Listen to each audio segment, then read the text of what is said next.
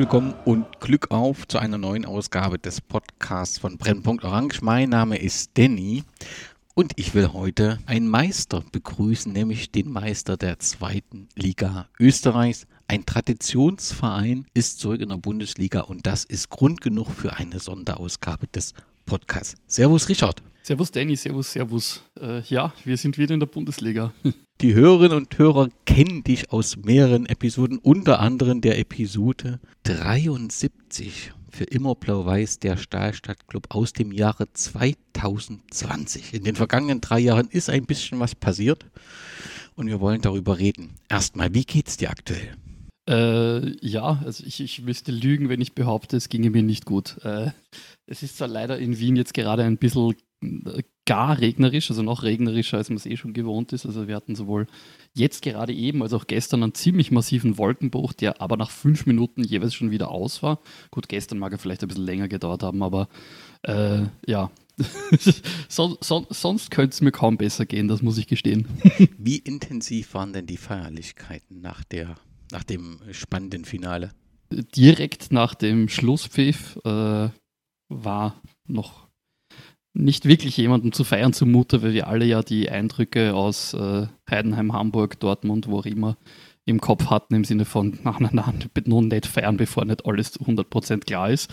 Äh, aber nachdem, ich, ich, ich weiß es, ich, ich sehe es, das ist für mich das Bild, das von diesem Meistertitel übrig bleiben wird. Der geschätzte Patrick Undesser, äh, ein, ein sehr, äh, sehr eifriger, fleißiger Helfer äh, rund um den Verein, der dürfte anscheinend das, das äh, Livescore-App offen gehabt haben auf seinem Handy, das am schnellsten ist, denn er war der Erste, der die Hände in die Höhe gerissen hat und mit all seinem, äh, mit all seinem Kampfgewicht herumgerannt ist mit den Armen in der Höhe. Und in dem Moment war klar, in Dornbirn ist abpfiffen, wir sind Meister. Und danach ging es äh, am Platz selber noch ziemlich lange. Äh, das dürfte sich dann alles in die Stadt äh, verlegt haben. Dann, da war ich schon längst am Weg nach Wien wieder zurück und dann noch äh, in einem Innenstadtlokal bis, bis, um, bis, bis, bis quasi wieder, wieder die Sonne da war. Also es, äh, es ist noch lang gegangen und das Team feiert den Titel. Ich glaube, ich glaub, entweder sind sie gestern Abend zurückgeflogen oder irgendwann gestern, glaube ich, haben noch äh, drei Tage Mallorca dran gehängt. Äh, Wie das ja. so üblich ist, ja. Und Was man halt macht haben. als Fußballer, ja. War eigentlich das die Originalschale dann in Linz oder war die in Dornbirn? Die Originalschale war tatsächlich in Dornbirn, was auch Sinn ergibt, weil ja, der GAK rechnerisch vorne lag und dem GAK mehr potenzielle Ergebnisvarianten zum Titel verholfen hätten als uns. Bei uns war also eine Kopie, aber it felt like the real thing, let's put it like that. Hast du damit noch gerechnet? Ganz ehrlich? Ich, ich habe ein Fenster gesehen. Also das war wirklich ein Gedanke, den ich in der Früh, wie ich losgefahren bin nach Linz, noch hatte. Ähm, der GRK hatte die ganze Saison noch nie wirklich so einen Druck, wie sie ihn am letzten Spieltag hatten. Die einzigen Momente, wo der GRK so etwas ähnliches wie Druck hatte, waren die direkten Duelle gegen den SKN und gegen uns, die halt das, was dann gegen Ende der Saison eben die drei Titelkandidaten waren. Und ich fand in beiden Fällen sind sie dem Druck nicht wirklich gewachsen gewesen. Gegen uns sowieso nicht. Äh, gegen den SKN fand ich sie jetzt auch nicht, nicht überragend. Auch wenn es mit 0-0 natürlich für, für den SKN sicherlich äh, weniger ein Wunschergebnis war als für den GRK. Aber und das ist das Fenster, was ich gesagt habe, wir müssen sowieso gewinnen. Wir wissen, wir müssen gewinnen. Äh, für das gegnerische Team, die Sturmamateure, deren, für die der Klassenerhalt ja bereits fix war, geht es um nichts, aber das sind ja dann gerne mal die Spiele, wo du dich dann erst recht reinhaust, weil du sagst, es geht um nichts, das heißt, wir haben nichts zum Verlieren. Äh, und, und darin habe ich die Chance gesehen, weil das die, die Möglichkeit, dass sich die Sturmamateure hinten reinstellen, das für uns immer noch mit Abstand das am schwierigsten zu bespielende äh, gegnerische, äh, gegnerische Taktik ist, mit, mit der Art und Weise, wie wir spielen. Und mit all den Dingen habe ich schon gesagt, also man kann sich schon man kann sich schon selbst davon überzeugen, wir holen das heute. Aber ja, ich meine, wie es dann genau dazu gekommen ist, das kannst du natürlich nicht. Das kann sich, kann sich kein Drehbuchschreiber ausdenken, der wird, der wird ausgeschmissen aus dem Brainstorming-Meeting. Das war sensationell. Trotzdem würde ich gern nochmal den Weg zurückgehen. Wenn wir anfangen müssen mit den FC Blau-Weiß-Linz der neueren Entwicklung, dann müssen wir beim 1. August 1997 landen, beziehungsweise beim 19. August das erste Meisterschaftsspiel damals des FC Blau-Weiß-Linz gegen den ASK Donau Linz. Und die Berichte sagen, das Donauparkstadion, der altherwürdige Tabakplatz, wäre aus allen Nähten geplatzt. Warst du bei diesem Spiel dabei? Nein, das war lange bevor ich, bevor ich äh, äh, ich war ja, das haben wir ja eh, glaube ich, besprochen in der, in der legendären Folge, legendären, keine Ahnung, in der, in der damaligen Folge 73. Legendär, äh, natürlich. du, du, darfst das sagen, ich nicht. Äh, äh, nein, das war lang, also ich, ich glaube, ich, glaub, ich habe damals von der Existenz des FC Blau-Weiß Linz in den niederösterreichischen Medien wirklich gar nicht einmal erfahren. Äh, ich habe nur die Fusionen mitbekommen, die als große, große Ungerechtigkeit empfunden. Aber die Geschehnisse des FC Blau-Weiß Linz, die habe ich wirklich, glaube ich, erst in den Mitte der Nullerjahre wirklich zu, zu ähm, verfolgen begonnen. Und äh, ja, also. Da kommen wir auch gleich noch hin, aber trotzdem ja. noch mal eine Frage: Was erzählt man sich von diesem Spiel so, von diesem 2 zu 1? Naja, dass es halt die, die fast egal war, wie das Spiel ausgeht, fast egal war, wo man jetzt wirklich spielt, bis zu einem gewissen Grad. Äh, den Verein gibt es weiter, der Verein spielt, egal ob ihn, das, das spielt sicherlich mit, das ist sicherlich etwas, was man heutzutage so nicht mehr ganz äh, sagen kann, aber aus, den, aus der damaligen Sicht, egal ob uns die Politik oder die Mächtigen wollen oder nicht. Mittlerweile ist es, glaube ich, recht eindeutig geklärt, dass sich, dass zumindest Teile der Politik uns definitiv wollen. Sonst hätten wir nicht den amtierten Bürgermeister bei der Meisterfeier gehabt, aber ja. Nächste Station wäre für mich das Jahr 2013, das wen deutlich weniger erfolgreich verlief. Man war damals in der zweiten Liga, die damals diesen spannenden Namen ersten Liga hatte und ähm, war, glaube ich, punktemäßig, hat relativ wenig oder die wenigsten Punkte der Erstligisten. Dann tat sich noch ein Fenster auf aufgrund dass der FC Lustenau keine Lizenz bekam. Es gab Relegationsspiele gegen Parndorf, die gingen verloren und so musste man in die Regionalliga Mitte, was die dritte Klasse ist. Und damit war auch in der Stadt Linz wohl das erste Mal seit 1974 kein äh, Verein der in den ersten beiden Ligen. Was waren damals die Ursachen für diesen Abstieg?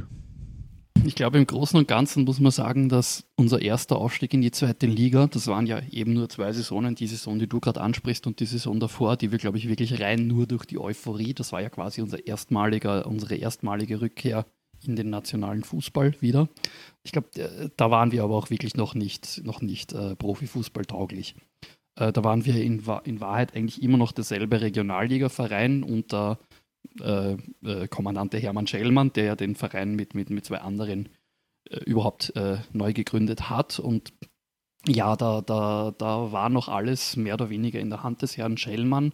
Äh, eine verdiente Persönlichkeit und zu Recht unser Ehrenpräsident, aber vermutlich war das Führen eines, eines Halbprofi- oder Profifußballvereins dann doch noch ein bisschen zu viel für ihn und ja, mit einem Regionalliga-Apparat zweite Liga zu spielen, das, das ist sich einfach nicht mehr ausgegangen. Ähm, der Absturz war ja wahrscheinlich dramatischer für die, für die Stadt Linz als äh, jetzt wirklich für uns als Verein, weil es ja in Wahrheit mit Anlauf gekommen ist. Diese Saison war ja so, die, die Saison war ja auch wirklich einfach viel zu wenig sportlich von uns.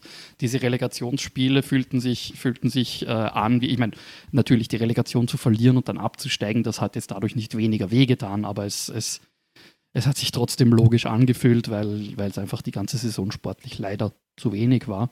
Dass wir die Chance über die Relegation ja noch hatten, war ja auch keine sportliche Entscheidung. Ähm, ja, umso bitterer dann natürlich, wie es verlaufen ist. Das zum Beispiel waren äh, wahrscheinlich die zwei wichtigsten Spiele, bei denen ich in meiner unter Anführungszeichen frühen Fankarriere dann noch dabei war. Und ja, also die, die auf, auf, dieser, auf dieser wogelten Stahlrohrtribüne in Pandorf zu stehen, in einem strömenden Regen, der jetzt nicht viel weniger war als der Wolkenbruch, den wir jetzt vor 14 Minuten hatten, äh, ja, das, das, das, das hat sich schon eingeprägt. Das, das, das ist jetzt kein, kein, kein leichtes Fan-Dasein, was ich mir ausgesucht habe. Auch wenn jetzt gerade wahrscheinlich der schlechteste Zeitpunkt für diese These ist. Die zwei Mitstreiter eures damaligen Präsidenten, wer waren die? Den Namen des dritten Mitstreiters muss ich tatsächlich wirklich jedes Mal nachschauen und es ist, ich, ich, ich sollte eher zuhören, was ich nicht glaube. Äh, möchte ich mich da wirklich entschuldigen. Das war Willibald Katsthaler und Nummer drei ist ein gewisser Wilhelm, äh, damals Wilhelm Holzleitner, mittlerweile Willi Rebrinig. Äh, eine, eine bunte Figur, die zu diskutieren den Rahmen dieses Podcasts vollkommen sprengen würde. Ach, so ein bisschen Boulevard passt da auch hin. Nein, aber das ist ja schon ähm, ja, eine Entwicklung über 26 Jahre, die letztendlich nicht möglich wäre, wenn nicht irgendjemand den ersten Schritt gemacht hätte. Und das gilt ja in so einer Situation, in so einer Euphorie um einen Meistertitel auch zu berücksichtigen. 2016 wäre dann die nächste Station, weil es waren dann drei Jahre in der Regionalliga mit in der dritten Klasse und im dritten Jahr landet man auf dem ersten Platz, wurde Meister und stieg erneut in die erste Liga auf. Du hast das gerade beschrieben, dass der, der, dass, er, dass der Rückschritt völlig okay war für äh, Blau-Weiß, weil man einfach zu schnell wahrscheinlich war, war man dann drei Jahre. Ich weiß nicht, ob okay das richtige Wort ist, aber er hat Sinn gemacht, ja. so klingt das schlüssiger. War man dann drei Jahre später weiter? Grundsätzlich ja, wir waren, wir waren definitiv professioneller und breiter aufgestellt. Ähm, es ist schwer zu sagen, ob man sagen würde, ob es damals schon genug für die zweite Liga war, aber wir waren auf jeden Fall weiter, als wir es, als wir es zu Zeitpunkt äh, des Abstiegs waren. Offensichtlich, denn dann blieb ihr ja oder ähm, gelang der äh, Klassenerhalt in der äh, zweiten Liga. Und so dass ich dann tatsächlich von 2016 ähm, direkt zu 2019 springe, in der Saison 2019-20, war plötzlich Unruhe drin. Gegen Ende des Jahres gab es plötzlich Informationen, dass der Verein vor großen finanziellen Herausforderungen ähm, steht. Irgendwie 800.000 800 Euro habe ich gefunden, die man auftreiben muss, um den Profibetrieb aufrechtzuerhalten. Wie kam es dazu? Das ist, glaube ich, die, die Frage, die, äh, die wir nie hundertprozentig auflösen werden können.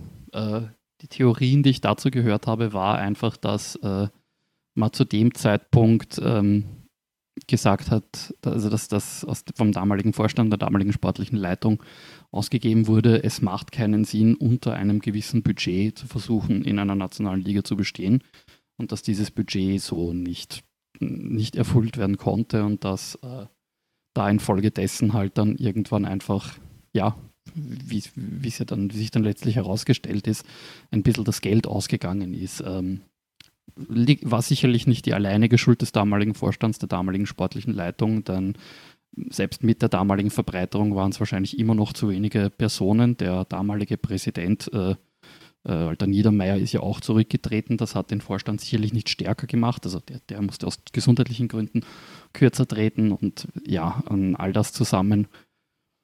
Es ist halt bitter, weil halt ein paar Vereinslegenden oder Leute, die halt wirklich sehr, sehr viel für den Verein getan haben, Teil des Ganzen waren, weswegen ich und wahrscheinlich auch viele andere in der Fanszene jetzt auch nicht wirklich groß und unendlich viel, unendlich viel hier Schuld zuschieben wollen. Ähm, es ist sie unter Anführungszeichen einfach nicht ausgegangen und äh, es wurde dann von, von den verschiedenen Stakeholdern quasi die Notbremse gezogen. Wir haben dann dankenswerterweise als, als vorübergehenden Geschäftsführer, der dann noch zum Permanenten wurde, Stefan Reiter, äh, zum Verein bekommen. Und ihm muss man auch massiven Respekt aussprechen, dass er in der Situation es geschafft hat, den Verein wieder in ruhiges und, wie sich dann letztlich zeigt, sehr erfolgreiches Fahrwasser manövrieren konnte. Aber ja, eine Zeit lang hat das wirklich, also da waren definitiv äh, äh, Mitgliedertreffen etc die, in denen sehr eindrücklich klar gemacht worden, wurde, das hätte jetzt von äh, das hätte jetzt aus sein können. Das hätte jetzt wieder 1997 sein können, ja. Der Name Peter Vogel wurde im Zusammenhang mit Stefan Reiter immer wieder ähm, erwähnt. Welche Rolle spielte er? Äh, er war als Anwalt als anwaltlicher Begleiter dabei. Also Peter Vogel hat definitiv bei, erwähnt, bei erwähnter Mitgliederversammlung auch recht viel geredet. Äh, aber welche jetzt aber jetzt irgendeine offizielle Rolle hatte, bin ich tatsächlich überfragt gerade. Das weiß ich jetzt gerade wirklich nicht, aber er war definitiv Teil des Teams, das den Verein quasi wieder in die ruhigen Fahrwasser geleitet hat. Aber jetzt äh, abseits dessen bin, also er wäre mir zumindest seither nicht großartig auf, bei Blau-Weiß-Spielen aufgefallen. Äh, und es ist nun nicht eine Person, die sich wirklich verstecken kann. Insofern, ja. Wie ist denn die, die Rettung? Also, du hast schon gesagt, dass Stefan Reiter da maßgeblichen Anteil hat, dessen Berater Peter Vogel äh, äh war, eben offensichtlich anwaltlicher Berater. Wie ist dann die Rettung konkret äh, geglückt? Gab es dann plötzlich neue hm, Sponsoren? Hat sich irgendwas geändert? Also, weil es ist ja nicht nur durch eine neue Person, ist dann alles besser. Was ist denn konkret passiert dann? Einerseits war, einerseits hat die Person Stefan Reiter ein gewisses Standing, ein gewisses Image. Also ich kann mir sehr, sehr gut vorstellen, dass Sponsoren, die sich mit dem alten Vorstand der alten sportlichen Leistung, äh, der Leitung, der, der, alten sportlichen Leitung nicht so sicher waren und da vielleicht eher von Sponsoring abgenommen, Abstand genommen haben, dass die sich dann entschieden haben, gut, mit dem, Reit, mit dem Reiter am Ruder wird das, was wird das kein Blödsinn. Ähm, Tino Wavre als Sportdirektor kam mir dann auch noch dazu, der, der davor ja, also auch eine, äh, schon als Spieler eine Vereinslegende gewesen, der zu dem Zeitpunkt ähm, in Jürgen Werners äh, äh, Spieler, Spieleragentur Sports and Friends, wenn mich gerade nicht alles täuscht, äh, mir fällt der Name, ich glaube, das war der Name, ich weiß es nicht mehr, wurscht.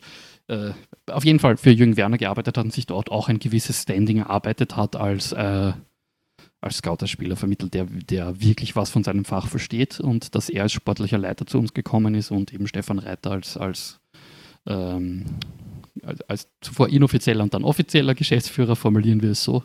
Äh, ja, ich glaube, das hat, das hat dem Verein einfach gewisses Vertrauen wieder beigebracht. Aber man, man muss es jetzt, man muss es jetzt wirklich, man darf es wirklich nicht sugarcoaten. Es hat sicherlich hinzugefügt, dass ähm, die Aufstockung der Liga, äh, die war ja zu dem Zeitpunkt schon da, dass es dadurch auch einfacher war, zumindest zeitweise einen Semi-Profi-Betrieb einzuführen, dass man jetzt nicht unbedingt die Budgets gebraucht hat, die man in der zweiten Liga gebraucht hat. Und dann kam natürlich auch Covid und die Lockdowns, die das Herunterfahren des Spielbetriebs auf einen Minimalbetrieb und das Entgegenkommen von äh, staatlichen Stellen bezüglich Forderungen etc. Also es gibt ja die Aussage von Stefan Reiter in einem Interview, äh, wer weiß, ob es ohne die Covid-Hilfen gegangen wäre, ob, ob, ob, ob Covid uns da nicht ein bisschen das Leben gerettet hat. Was so absurd es jetzt klingt. Ja, das tut es. Und ganz offensichtlich gab es ja dann aber aufgrund dessen ein, ja, ein Verfahren der Bundesliga gegen Blau-Weiß. Ähm, wegen dem verspäteten Einreichen von Unterlagen war das, glaube ich, auf jeden Fall war die Geldstrafe 10.000 Euro, die Punkte waren vier Punkte, das wurde dann auf drei reduziert. Später wurde genau. die äh, Und Strafe dann später ganz kassiert, genau. Letztendlich war das, dass man die von vier, vier Punkten auf null kam, war letztendlich die Grundlage für den Erfolg der Saison 2020-21. Das ist richtig. Äh, ja, da gehe ich allerdings mit Stefan Reiter d'accord, der ja auch der argumentiert hat gegenüber der Bundesliga und deswegen wurde er sich auch zurückgenommen ja, die Bilanz verspätet abzugeben. Speziell, wenn man durch das Nachreichen der Bilanz dann beweisen konnte, dass wir ja noch keinen Vorteil davon halten. Das ist halt etwas, was in der Schlampigkeit und äh, in der Übergangszeit einfach passiert ist. Also das, da war keine böse Absicht, das war einfach deppert gelaufen. Äh, das macht es nicht besser. Deswegen hat, haben wir auch die Geldstrafe haben wir auch nicht be, be, beeinsprucht, sondern wirklich nur die, den Punkteabzug im Sinne von, das hat uns keine sportlichen Vorteile gebracht und für einen Punkteabzug muss es einen sportlichen Vorteil gegeben haben, den wir uns äh, gegen die Regeln der Liga und gegen gesetzliche Regeln, dann, die, dann wär, würde das Strafrecht schlagen, das ist ein anderes Thema, äh, dass wir uns nicht gegen die Regeln der Liga einen sportlichen Vorteil verschafft hätten. Insofern ist ein Punkteabzug ja nicht argumentierbar und ja, also ähm, ja, also nein, ja, die vier Punkte hätten unseren gerechten sportlichen Erfolg ähm, beeinträchtigt, das stimmt. Aber ja, es gab ja eben auch keine Begründung für diesen Punkteabzug. Nee, das, das ist, klingt ja alles logisch und, und nachvollziehbar. Zu dem Zeitpunkt wurde, ähm, also in dieser Saison war Ronald Brunnmeier Cheftrainer von Blau-Weiß, der ähm, dann später nach Frankfurt wechselte, dort Co-Trainer von Oliver Glasner wurde und äh, äh, mit Eintracht dann ähm, die Europa League gewann. Ähm, welchen Anteil trägt er an dieser, dieser erfolgreichen Saison und im Prinzip den, den ersten Höhepunkt äh, in der Vereinsgeschichte mit dem Meistertitel 2020, 2021? Ich glaube, man kriegt das nicht ganz so mit, weil er halt eben speziell für Glasner äh, in einer Co-Trainerrolle nur agiert hat dann danach. Aber Ronny Brunnmeier ist ein massiv, massiv guter Trainer. Und äh, das mag jetzt auch einfach ein, ein bisschen eine populistische Ansicht sein, weil ähm, er ist extrem gut darin, äh, taktische Zusammenhänge sehr einfach und verständlich darzulegen. Also ich glaube, das eindrucksvollste Bild dafür äh, wird ja jedes Blau-Weiß-Mitglied, was bei dieser Mitgliederinfo, was ein Mitgliederabend der Mitgliederversammlung, ich weiß nicht mehr, auf jeden Fall bei, diesem, bei dieser Mitgliederveranstaltung äh, war, ähm, bestätigen können, wie er unser Spielsystem den Mitgliedern mit Hilfe von Spielszenen und mit Hilfe von tatsächlich wirklich einfach verständlichen Worten dargelegt hat. Und ja, äh, der Erfolg äh, hat ihm ja auch letztlich recht gegeben. Es war zwar natürlich auch ein relativ dramatisches Finish am Schluss, aber ja, und es hat wahrscheinlich sicherlich auch die Tatsache geholfen, dass wir nicht aufsteigen konnten zu dem Zeitpunkt, deswegen befreit aufspielen konnten im Sinne von, es geht eh um nichts, äh, bis auf den Meistertitel und, dass wir in der Saison dann auch tatsächlich auswärts in Salzburg, damals noch mit Covid-Regeln, mehr oder weniger ohne eigene Fans, äh, ein paar haben sie dann doch hingeschafft, ähm, ja, den Meistertitel feiern konnten. Vielleicht nochmal für diejenigen Hörerinnen und Hörer, die im österreichischen Fußball nicht ganz so beheimatet sind, warum äh, wolltet ihr damals nicht aufsteigen? Äh, wohl, am Wollen wäre es nicht gescheitert. Wir, wir konnten nicht, da ähm, die Infrastruktur für die Bundesliga nicht vorhanden war. Äh, bis, zu, ähm, bis zu dieser Saison, muss man ja sagen, äh, hatten wir nämlich gespielt auf dem alten großen Stadion der Stadt Linz, der Google. Und die äh, wurde ja dann, ähm, die wurde ja dann dem Lask äh, übergeben äh, für sein neues Stadionprojekt, das ja mittlerweile fertig ist und das ja, dass man sich mittlerweile in der Bundesliga auch anschauen kann. Äh, und dafür, dass sie bauen konnten, weil wir hatten ja, waren ja immer noch äh, Mieter dort,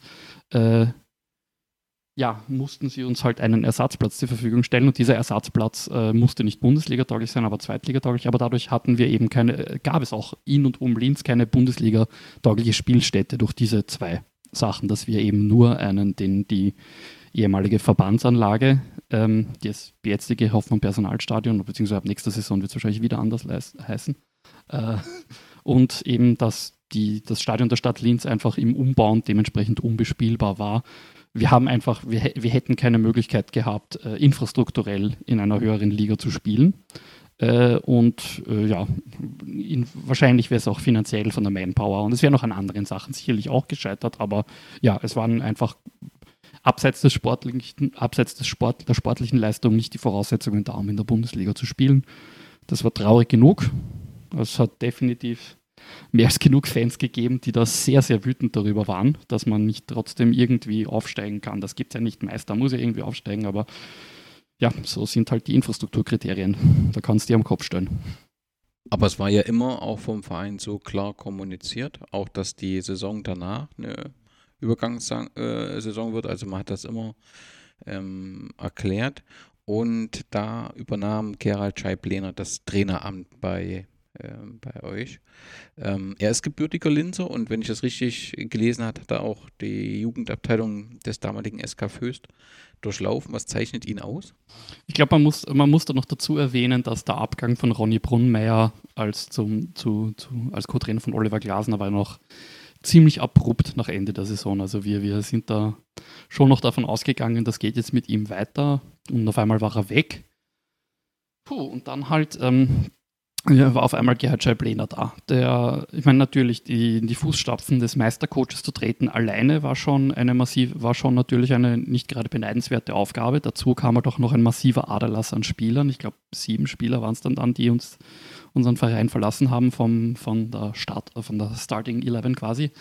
Ähm, bis zu einem gewissen Grad natürlich auch verständlich, wenn du da einen Meistertitel gewonnen hast und du steigst nicht auf. Also ja, das, das, das, das ist schon irgendwo menschlich nachvollziehbar. Und äh, ja, noch dazu kam, dass äh, Scheibleners Trainerstationen davor waren, äh, die Vorwärts Steyr und die FC Juniors Oberösterreich, äh, also der ehemalige, das ehemalige Farmteam äh, unseres äh, Stadtrivalen, der jetzt äh, auf der Kugel spielt.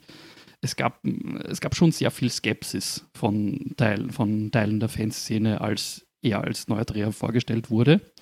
Äh, also er hat, hat keine, keine einfache Aufgabe gehabt, ist, worauf ich damit hinaus will. Und äh, ja, äh, zwei Jahre später sind wir mit ihm Meister geworden. Also ich werde, ich werde mich hüten, irgendetwas Schlechtes über seine, seine Trainerfähigkeiten zu sagen. Ich glaube, also, ich weiß nicht, ob alle überzeugt hat, mich hat er definitiv überzeugt. In der, seiner ersten Saison landet die auf den, oder im vergangenen Saison landet die auf dem dritten Platz. Äh, Austria-Lustenau stieg in die Bundesliga auf. Dahinter war der FAC, der so bisschen um die, nicht ein bisschen, sondern die Meisterschaft spannend hielt. Ihr wart mit etwas Abstand auf dem äh, dritten Platz. War da jemand ähm, traurig oder wie hat man das bewertet? Hat man das tatsächlich als Übergangsjahr auch bewertet gehabt? Ja, absolut. Also ähm, ich glaube, da waren wir fast ein bisschen, ein bisschen erleichtert, so blöd es klingt, äh, dass wir nicht wirklich mehr im Titelkampf drin waren, weil ähm, die, also die, das, das Alternativszenario, das, das, das manche da im Kopf hatten, war so, ja, wie deppert schaut das aus? Du wirst zweimal hintereinander Meister, dann könntest du aufsteigen und dann wirst das nett. Das wäre genau das, was bei unserem Verein passieren würde. Und dadurch, dass wir dann Dritter geworden sind, was muss man ja auch nochmal, man muss das ja wirklich nochmal sagen, er hat ein neues Team mit aufgebaut, gemeinsam mit Sportdirektor Dino Wavra, wo ja ein Haufen Spieler von dem Meisterteam gegangen sind. Also der dritte Platz war, ja, der, der war immer noch eine richtig, richtig gute Platzierung. Das würde ich überhaupt nicht, äh, überhaupt nicht niederreden wollen, auf keinen Fall. Und dann kommen wir zur aktuellen Saison, die irgendwie zum Schluss gekrönt wird, aber dazwischen hat er mal, ja, als Außenstehender zumindest wirklich Zweifel, was passiert denn mit dem Verein. Fangen wir erstmal vom abseits des, der sportlichen Ergebnisse an. Vor der Saison wurde äh, mit Ronny Walter ein Stürmer verpflichtet, äh, den auch ein paar Bundesligisten äh, auf dem Zettel hatten. Ähm, kann man sagen im Nachgang, dass das ein ganz wichtiger Deal war? Absolut, absolut. Also wenn man sich anschaut, speziell in der zweiten Saisonhälfte, wie viele der Tore von ihm waren und auch abseits der Offensivleistung, äh, wie viel, wie viel er diesem Team als Spieler gebracht hat. Äh, ja, absolut. Also das, das, das, dass er, dass er in, in, in sehr, sehr viele Elfs des Jahres von Beobachtern der zweiten Liga ist für die ganze Liga, das ja, kam, kam nicht überraschend und vor allen Dingen nicht, eben nicht nur seine, seine ähm, Produktion als Einzelspieler, sondern auch wie, wie, was für ein Teamspieler er ist. Und äh, man darf halt auch nicht vergessen, äh, wie wir das, das Signing von Ronny Waldo bekannt gegeben hatten. Er kam ja von Wacker Innsbruck, die ja da äh, die, die dann den Gang ins Unterhaus antreten mussten aufgrund von finanziellen Gründen. Das, das wäre auch wieder drei Podcasts wert, aber ja, einen, einen gab es ja da, oder? Genau, einen hast genau, du eh gemacht. Genau. Ja, na eben, na dann, da, da müssten wir jetzt die, die geschätzten Hörerinnen und Hörer auf den Podcast verweisen. Ja, aber, aber äh, äh, Entschuldigung, worauf ich hinaus wollte damit ist ja, dass das Signing von Ronny Waldo war ja schon so ein Statement-Signing, so das war so der Moment, ab dem, ab dem dann für die breite Fußballöffentlichkeit, die sich mit Blau-Weiß jetzt in der Saison davor jetzt nicht unendlich viel befest, befestigt, befestigt, beschäftigt hatten, nachdem wir aus dem Titelkampf draußen waren. Das war, also der, Moment, das war so der erste Moment, wo ich wirklich von, von Beobachtern und Beobachterinnen gehört habe, Ö, ÖH, die sind Titelfavorit Nummer 1. In der Saison ging es aber weiter.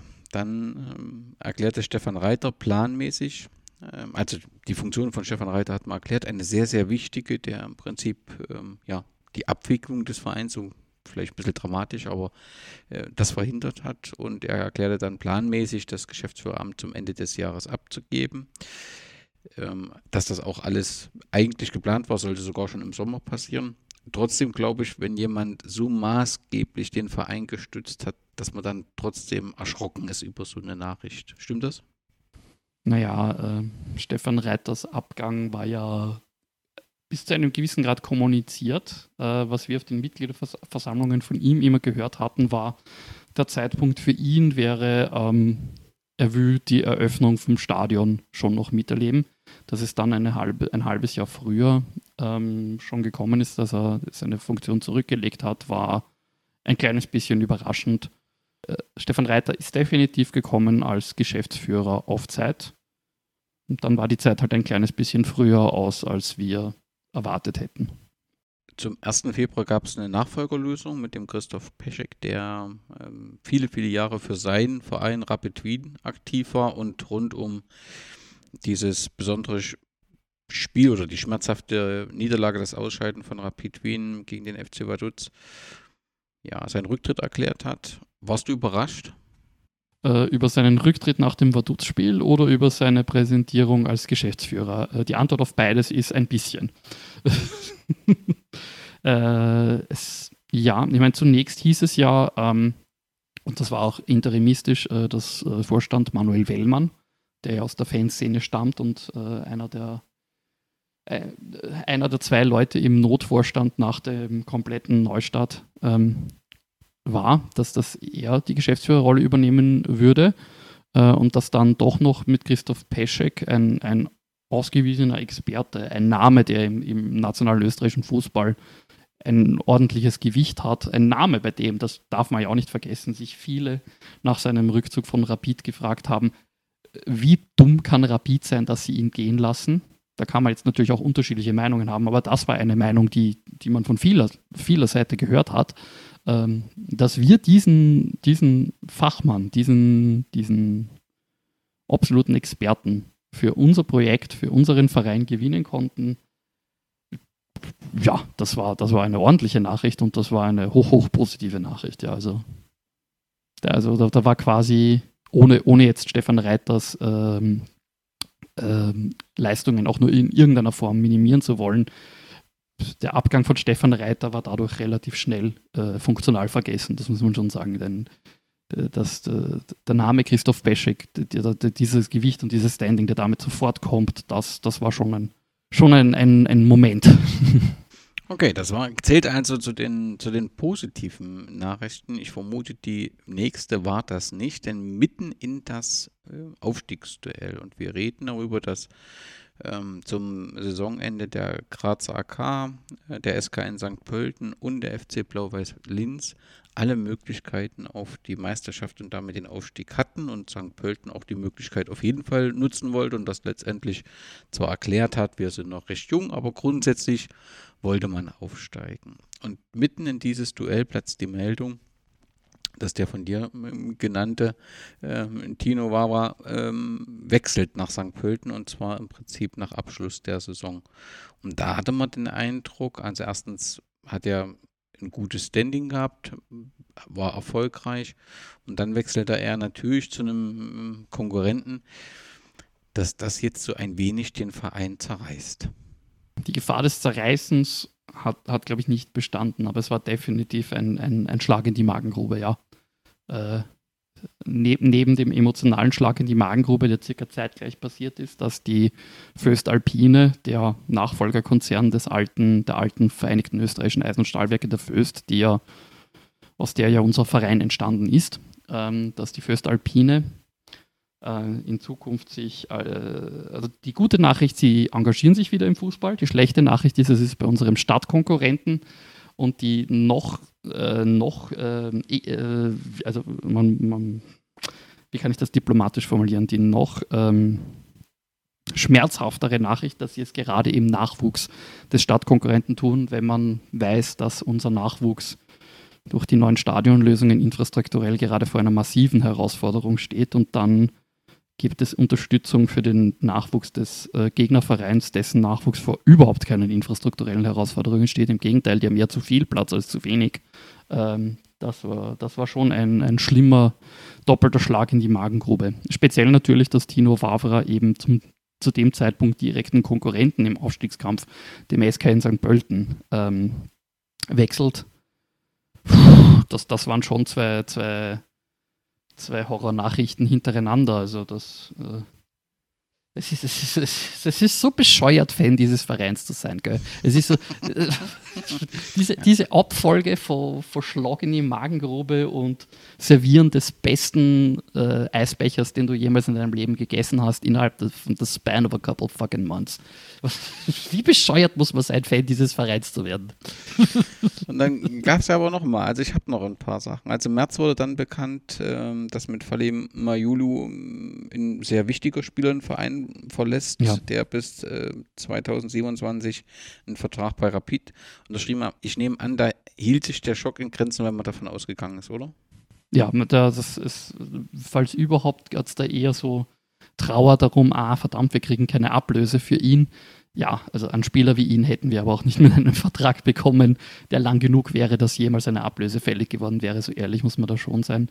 Die Vermeldung des potenziellen Abgangs von Matthias Seidel, die hat dann schon ein bisschen, ein bisschen mehr wehgetan, aber sie war ja auch nicht, die hat auch genauso viel Sinn ergeben in Wahrheit, auch wenn ja, also er, er wurde beim, beim, bei der Meisterfeier im, oder beim, vor, dem, vor dem letzten Spiel im Gegensatz zu eben äh, Falima Yulu und einigen anderen Spielern und Funktionären, die, die, die uns verlassen werden nach Ende der Saison, wurde Matthias Seidel tatsächlich nicht verabschiedet und äh, ja, vielleicht, vielleicht bleibt er ja doch. Ich halte es nicht für sehr wahrscheinlich, aber ja, aber also die, die, die Bekanntgabe der, des Abgangs von Falima Yulu und des potenziellen Abgangs von Matthias Seidel zusammen, ja, aber das ist halt der moderne Fußball. Also ich glaube, da in, in, in, Wahrheit war natürlich, ist natürlich auch der Abgang von Tino Wavra der moderne Fußball, aber ja. ja. Im April gab es dann trotzdem nochmal, zumindest für Außenstehende, einen kurzen äh, Schock, als es hieße, als es hieß, dass äh, man zwar die Lizenz bekommt, aber die Bundesliga ein Verfahren wegen möglichen Verstoßes gegen Lizenzbestimmungen ähm, eingeleitet hat. Das dürfte sich dann aber doch relativ schnell aufgelöst haben, weil es äh, offensichtlich ja um, um äh, Sachen geht, die aufzulösen sind. So hatte ich zumindest Christoph Peschek in einem Interview verstanden. Ja, das ist, was Christoph Peschek gesagt hat und es, es hat auf jeden Fall auch nicht gehindert, es hat uns nicht daran gehindert, die Lizenz zu bekommen. Quite frankly, I still have no idea what that one was about. Ich weiß es wirklich immer noch nicht. Ich kann mir, ich wäre jetzt auch nicht hundertprozentig sicher, dass das zu Ende ist, aber weil halt auch nie wieder was davon gehört hat.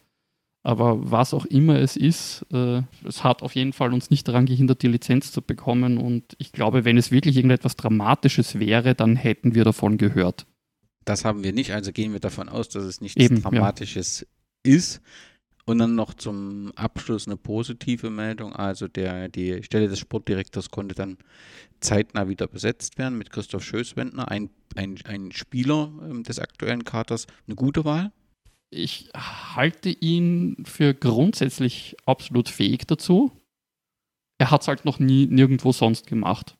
Insofern, wir haben keine Erfahrungswerte. Das ist, ist, ist glaube ich, was man schon sagen muss. Äh, Christoph Schößwendner hat halt äh, neben seiner Spielerkarriere halt noch ein Studium und die Trainer B-Lizenz abgeschlossen. Am Fleiß wird es definitiv nicht scheitern und äh, er ist definitiv ein akribischer Arbeiter und er wird jetzt, äh, also er ist zum Beispiel auch nicht auf die Meisterfeier nach Mallorca mitgefahren, sondern ist zu Hause geblieben und äh, soweit ich das verstanden habe, von Tino Wavra eingeschult worden. Und ähm, wenn du einen Lehrmeister wie Tino Wavra hast, ist die Chance, dass das nicht gut geht, glaube ich, schon mal deutlich, deutlich geringer. Äh, ich habe Christoph Schoss-Wendner halt äh, tatsächlich nur als, als, als äh, Interviewpartner halt wirklich was mit ihm zu tun gehabt. Äh, also ich, wenn ich die, die Spielerinterviews äh, in Vertretung von der geschätzten Bediener Bayer Schiel, besten Gruß, äh, wenn ich die Spielerinterviews stattdessen übernommen habe, äh, habe ich Christoph Scholzwendner als einen extrem reflektierten Gesprächspartner kennengelernt, als einen äh, Gesprächspartner, der, der äh, Verantwortung auf sich nimmt, auf alle Fälle. Und äh, ja, in Kombination mit, er dürfte extrem lernfähig und extremer schneller Lerner sein man kann definitiv, äh, wenn man schon einen äh, Sportdirektor hat, der den Posten davor noch nicht ausgeführt hat, man kann deutlich, deutlich, deutlich schlechtere Ausgangsposition haben als, als all das, was ich, wie ich Christoph Schösswenden einschätzen würde. Vielleicht noch ein paar Worte zu ihm. Er kam, glaube ich, von Admira Wien. Rund um diesen, diesen Mackert-Engagement ist er dann äh, zu euch gewechselt, richtig? Da äh, erwischst du mich gerade ein bisschen am falschen Fuß, muss ich zugeben. äh, er war bei der Austria, da ist dann sein Vertrag 2021 ausgelaufen. Nach einem halben Jahr ohne Club wechselte Schößwendner zu uns. Ja, okay, ja, doch, doch. Das erklärt, warum ich jetzt auch nicht im Kopf gehabt habe, wo war der eigentlich vorher? Ah ja, er war vereinslos.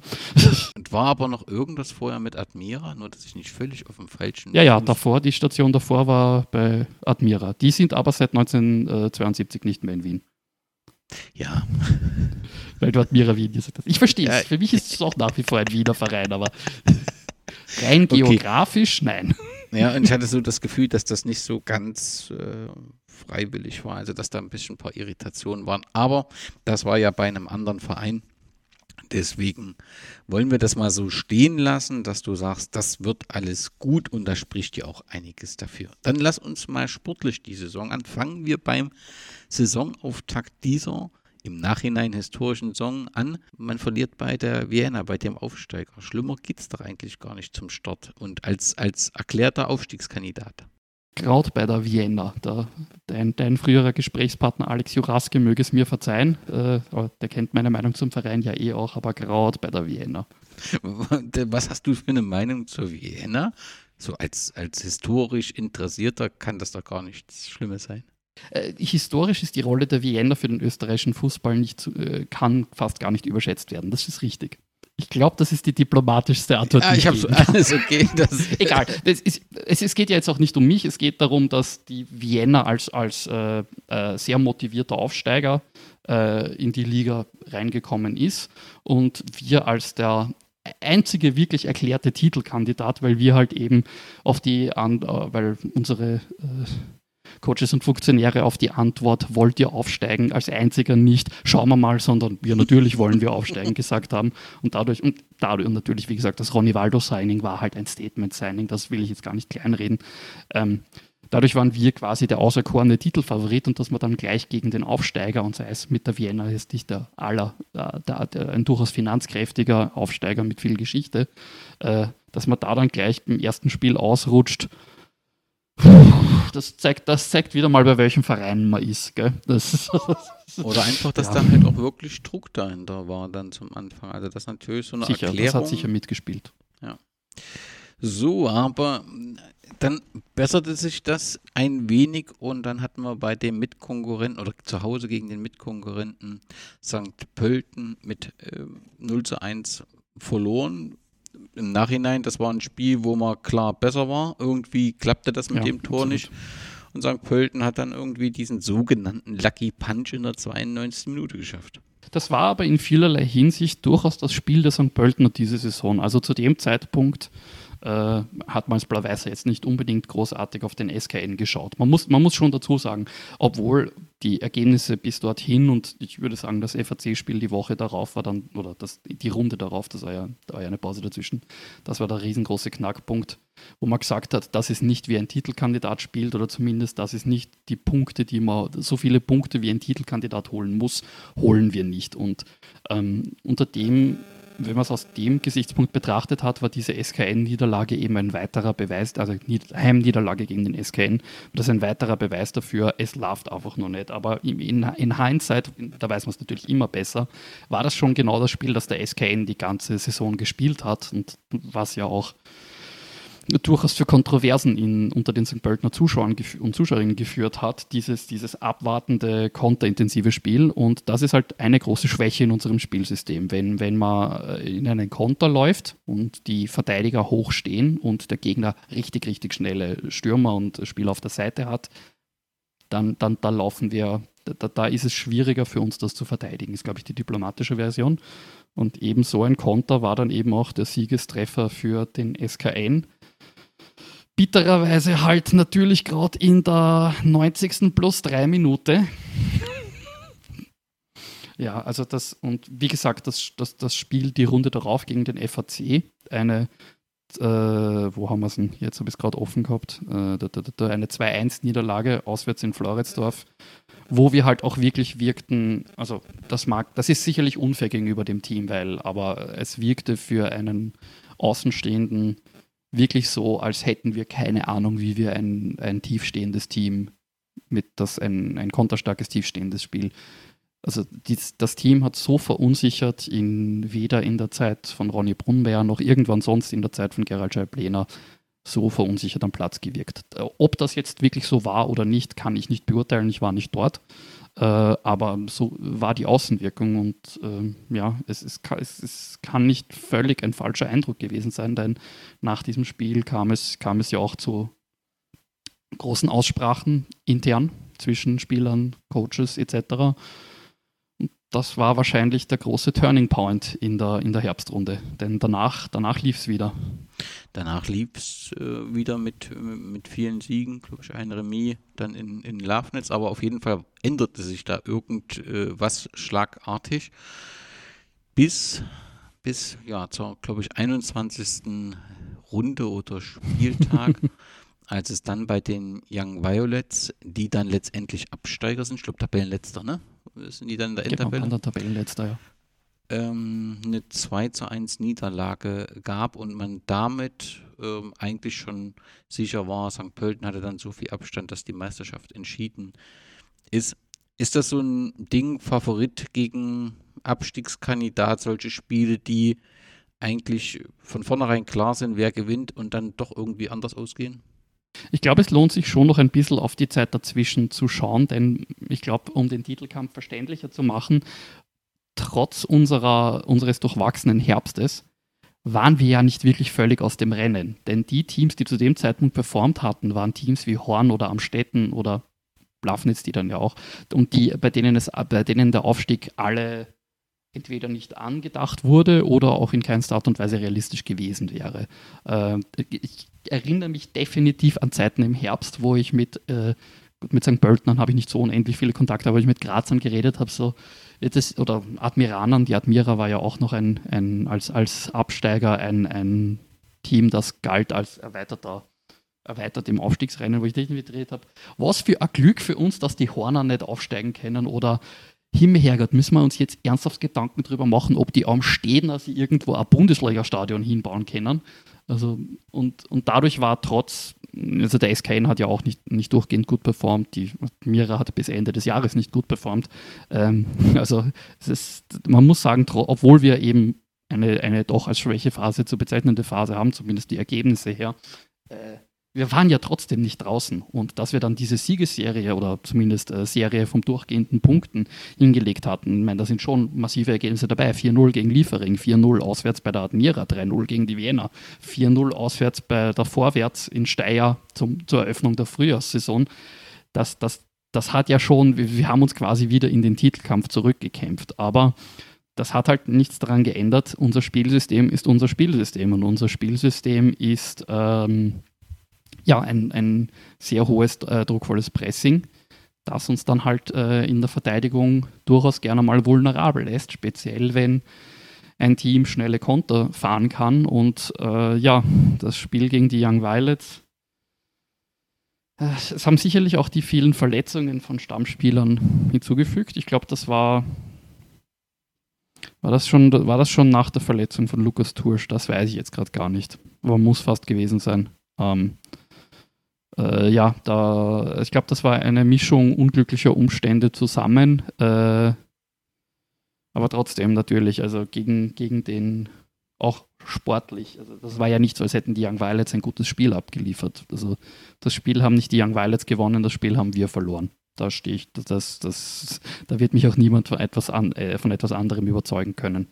Äh, ja, die, die, alle anderen Niederlagen oder Punkteverluste ergeben für mich Sinn. Dieses Spiel, I don't fucking know what happened.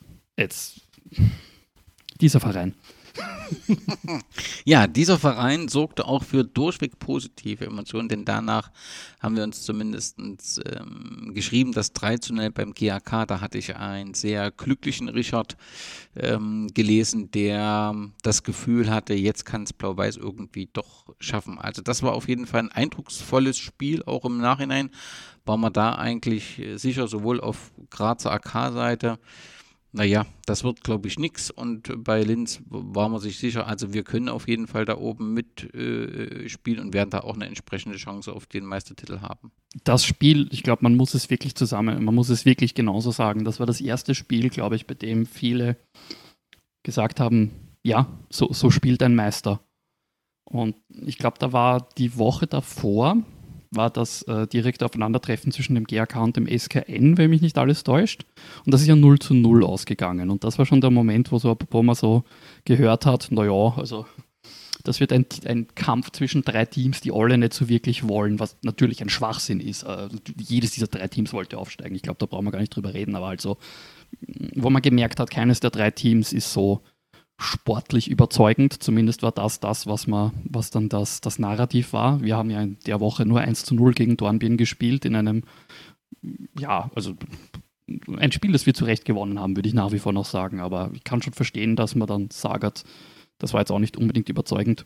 Und dann gehst du in dieses, dieses vorherrschende Narrativ rein und dominierst einen Gegner, also so dermaßen. Ähm, einerseits natürlich in, äh, äh, in der ersten Halbzeit äh, machst du diesem Gegner drei Tore rein und in der zweiten Halbzeit spürst du diese, diese drei Tore Führung so abgebrüht heim. Das war eindrucksvoll. Das war der erste Moment äh, in der Saison. Wahrscheinlich auch, weil ich, weil es davor lange Saison halt nicht wirklich das nicht wirklich es erlaubt hat, diesen Gedanken so, sich so zu artikulieren. Und ich glaube, das war der erste, der erste Moment in der Saison, wo man wirklich gesagt hat, verdammt nochmal, wir gewinnen das. Verdammt nochmal, wir holen das. Und ja, war das auswärts beim GRK. Ma. ja, das hatte man in dieser Deutlichkeit tatsächlich nicht erwartet, weil man eben auch das Gefühl hatte, dass in, in Graz auch eine Euphorie entsteht, ne, dass da auch wieder viele Zuschauer gezogen werden. Und das Ganze wurde dann letztendlich, es gab dann 1 zu 1 gegen den FAC und mit dem 2 zu 0 Sieg bei St. Pölten war für Außenstehende zumindest klar, das läuft. Das wird Blau-Weiß-Meister. Für dich auch? Naja, ich meine, da hatte ich wahrscheinlich schon ein bisschen verbotenes Geheimwissen, da ich die Woche davor äh, haben ja äh, unsere Frauenspielgemeinschaft mit Union Klein München beim SKN gespielt und das war eine Doppelveranstaltung mit dem Spiel der SKN Männer gegen Vorwärts Steyr. Das hat, da hat ja die Vorwärts gegen den SKN ein 1-1 errungen.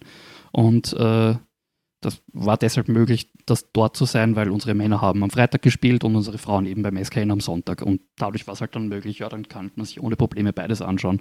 Und wenn ich schon nach St. Pölten fahre, dann schaue ich mir das auch an. Um, ähm, und da halt schon zu sehen, dass das SKN-Spielsystem ein, ein durchaus relativ einfach zu auszurechnendes ist. Es ist spielerisch sicherlich trotzdem noch immer noch schwer genug zu bespielen, aber die, die, die Grundsatzspielidee ist keine sonderlich komplizierte und dass ein Team wie die Vorwärts, die zu dem Zeitpunkt, also sportlich sicherlich hinter den SKN zu stellen, aber halt mit Motivation, mit Energie, mit niemand hätte geglaubt, dass wir den Klassenerhalt noch schaffen können und jetzt spielen wir tatsächlich immer noch um den Klassenerhalt, aber dazu müsstest du jetzt wahrscheinlich an, an Fan aus Steyr einladen. Könnte ich, dir, könnte ich dir ein paar Namen sagen, wenn du das willst. Aber ich glaube, der Podcast wäre eher traurig diese, dieses Jahr, leider. Ähm, worauf wollte ich hinaus? Achso, ja, dadurch hat man, da war schon zu sehen, okay, das, das, das ist kein, meisterlich ist ein blödes Wort, aber das ist, das ist, das ist ein Spiel, das man biegen kann und Infolgedessen habe ich mir schon gedacht, dass das, das ist keine, keine Mammutaufgabe. Da war vielleicht sogar der GAK die größere Aufgabe. Es, Im Nachhinein gesehen, glaube ich, war meine Einschätzung falsch. Der SKN hat schon mehr Qualität auf den Platz gebracht als der GAK, würde ich sagen. Äh, aber ja, ähm, ja, das Spiel gegen den SKN. Ähm, man muss halt dazu sagen, St. Pölten ist jetzt nicht unendlich weit weg von Linz und St. Pölten ist nicht unendlich weit weg von Wien. Und es gibt ja doch eine nicht geringe Anzahl an Blau-Weiß-Fans in Wien. Also ich bin nach St. Pölten natürlich auch von Wien ausgefahren und da hatten wir schon einen ganzen Zugwaggon voll mit Blau-Weißen. Das war der Moment, wo mir klar war, gemeinsam mit den Informationen von den Fanclubs, hey, wir haben jetzt nur einen sechsten Bus zusammengebracht. Das war der Moment, wo ich klar war, okay, man wird dieses ganze Spiel hindurch nichts von St. Pölten hören, egal von welcher Tribüne. Und so war es dann auch der Auswärtssektor komplett voll bis auf den letzten Platz. Der Sitzplatzbereich daneben auch noch äh, für, für sicherlich äh, äh, 12, 13 Spalten auch rein blau-weiß. Und wie dann die Fanszene angestimmt hat, steht auf, wenn ihr Föstler seid. Nicht wenige Leute auf der Haupttribüne sind aufgestanden. Also die Schätzungen, die ich gelesen habe von 1500 Blau-Weißen bei diesem Spiel, ich, ich halte sie für glaubwürdig, weil das, das, war, das waren wirklich viele. Da waren wirklich viele da. Und ja, äh, die Kulisse, unsere Spielstärke, unsere Abgebrühtheit in den großen Duellen. Es konnte gar nicht anders ausgehen, als dass wir das gewinnen, oder? Es konnte fast gar nicht. das gelang dann auch tatsächlich. Ich glaube, war der dann Spitzenreiter nach dem 2 zu 0? Ich habe irgendwie die Tabelle nicht mehr so. Das war alles so ein Auf und Ab und. Das war so ein massives Auf und Ab. Ich, ich habe es ja nebenbei offen, ja. Dadurch haben wir uns vor den SKN gesetzt auf der Tabelle, ja. Aber keine Sorge, das hielt eh nicht lang. das war das nächste Spiel. das hielt eh nicht den schon benannten SV Horn, der tatsächlich einen Saisonstart hinlegte, dass man echt äh, sich fragte, klingt denn den etwa der Aufstieg? Das hatte sich dann über die Saison auch zu diesem Zeitpunkt etwas relativiert. Horn spielte eine gute Saison, aber nicht mehr ganz oben um den Titel mit. Aber dieses Spiel in Linz gewannen sie mit 1 zu 0. Was war denn da passiert? Was war der Grund für diese Niederlage, die ja schon die Stimmung drückte. Ich meine, es, es gab viel Kritik danach, aber ganz ehrlich, speziell die erste Halbzeit war vielleicht eine der besten Halbzeiten, die wir gegen ein tiefstehendes Team gespielt haben. Die Chancen haben wir halt nicht reingemacht und das ist sicherlich auch eine Art Qualität oder mangelnde Qualität, wenn man solche Chancen einfach nicht reinmacht. Aber in dem Moment hat das wirklich einfach gewirkt, na, das Tor ist, das, das, das, die Kugel wühnet eine, würde man, würde man in Wien sagen. In Linz sicherlich auch. Ähm, ja, und halt dann the, die fucking Counterman, I guess. Denn das war ja auch letztlich, wie dieses Tor entstanden ist. Ein, ein Konter, der eigentlich jetzt gar nicht mal so gefährlich war, den wir einfach ähm, nicht, nicht, nicht gut gelöst ha äh, haben. Und daraus entstand dann das leider einzige und entscheidende Tor in diesem Spiel und damit war dann auch tatsächlich die Tabellenführung wieder dahin. Dann ging es in den vorletzten Spieltag. Ihr wart zu Gast bei Rapid Wien, auch eine Mannschaft, die um den Klassenerhalt kämpfte. Es gab eine. Warst du dort? Ja, ja. Ich, ich, ich habe die ganze Saison, glaube ich, zwei Spiele vielleicht verpasst. Äh, unter anderem das FAC-Spiel. Äh, ja, bei den, bei den Junggrünen, das war sicherlich nicht die beste Partie, die wir gespielt haben. Aber ja, wie du, wie du schon sagst, die, die Amateure von Rapid waren im, in den Abstiegskampf verwickelt, wie auch sechs, sieben andere Teams, aber, und das geht an einem Spieler jetzt nicht spurlos vorbei, leider. Ähm, die anderen Ergebnisse in den anderen Spielen haben dann immer mehr darauf hingedeutet, ÖH, wenn die Rapid-Amateure den Klassenhalt fix haben wollen, dann müssen sie das gewinnen. Und das hat man dem Team, finde ich, auch angesehen. Und wir waren da wirklich über weite Teile in dem Spiel wirklich einfach äh, beschäftigt damit, das abzuwehren, in, in Wahrheit. Äh, ja, in der 51. Minute dann haben wir da, hat Fali Mayulu, wenn wir den Namen heute schon hatten, der ja zum, zum Einser-Team des, des Gegners wechselt zur Saison, gerade er also. Ja, hat dann das 1 zu 0. An dem Ergebnis sollte sich nichts mehr ändern. Ja, wir waren weiterhin im, im Titelrennen. Der SKN hatte sich ja äh, in dieser Runde durch, äh, gegen wen? Genau, die haben, auch, die haben auch beim FAC 2-1 verloren. Ach Gott, Schicksalsort Floridsdorf. Aber sie haben sich mit dieser Niederlage aus dem Titelrennen verabschiedet gehabt. Der GAK hat die Aufgabe am Städten, ist jetzt auch keine einfache Aufgabe, sie hatten, sie, sie hatten es immerhin zu Hause, ja, sich weiterhin am Platz 1 gehalten. Und ja, wir so, ja, drehen sind wir immer noch aber gewonnen ist noch nichts, verloren auch noch nichts, aber gewonnen ist noch nichts. Genau, also der GAK ging in den letzten Spieltag, musste nach Vorarlberg reisen, in die Birkenwiese. Dort konnte man eigentlich entspannt sein, weil man von Abstiegsnöten befreit war, dadurch, dass äh, Admira Wacker Wien aus der Südstadt ähm, äh, gegen vorwärts. Admira Wacker Mödling, bitte. Verschweigen wir nicht den glorreichen VfB Mödling. Das ist völlig korrekt. Stadion Mödling gibt es immer noch, ist ein, ist ein kleiner ja, Hopper-Geheimtipp, ja. aber wenn man Leute drin sehen muss, muss man zum Football gehen, nicht zum Fußball. Aber das würde jetzt, das ist jetzt endgültig off topic. Und da die gegen Vorwärtssteier um den ähm, Abstiegsplatz direkt spielten, äh, war Dornbirn relativ entspannt, aber ähm, sie spielten dann nicht so, wie wenn es ihnen egal war, sondern die zeigten ein recht anständiges Spiel, muss man sagen. Und, und der GAK hatte mal das Gefühl, dass die Mannschaft alles versucht, aber eben einfach nicht die richtigen Mittel fand. Und letztendlich galt das Gleiche in den Anfangsphasen auch für Blau-Weiß Linz. Also Sturm Graz überraschte da mit einem recht äh, engagierten Auftreten und dann eben auch dem Treffer.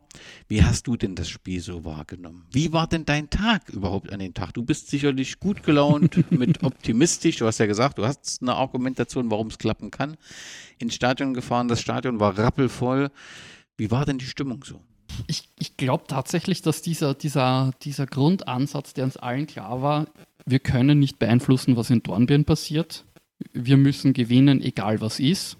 Wenn es nicht ausreicht, haben wir es nicht in diesem Spiel verbockt. Dann je nach Ansicht, haben wir es gegen Horn verschießen oder in Wahrheit, ja, war einfach die, die Schwächephase am Herbst zu, zu.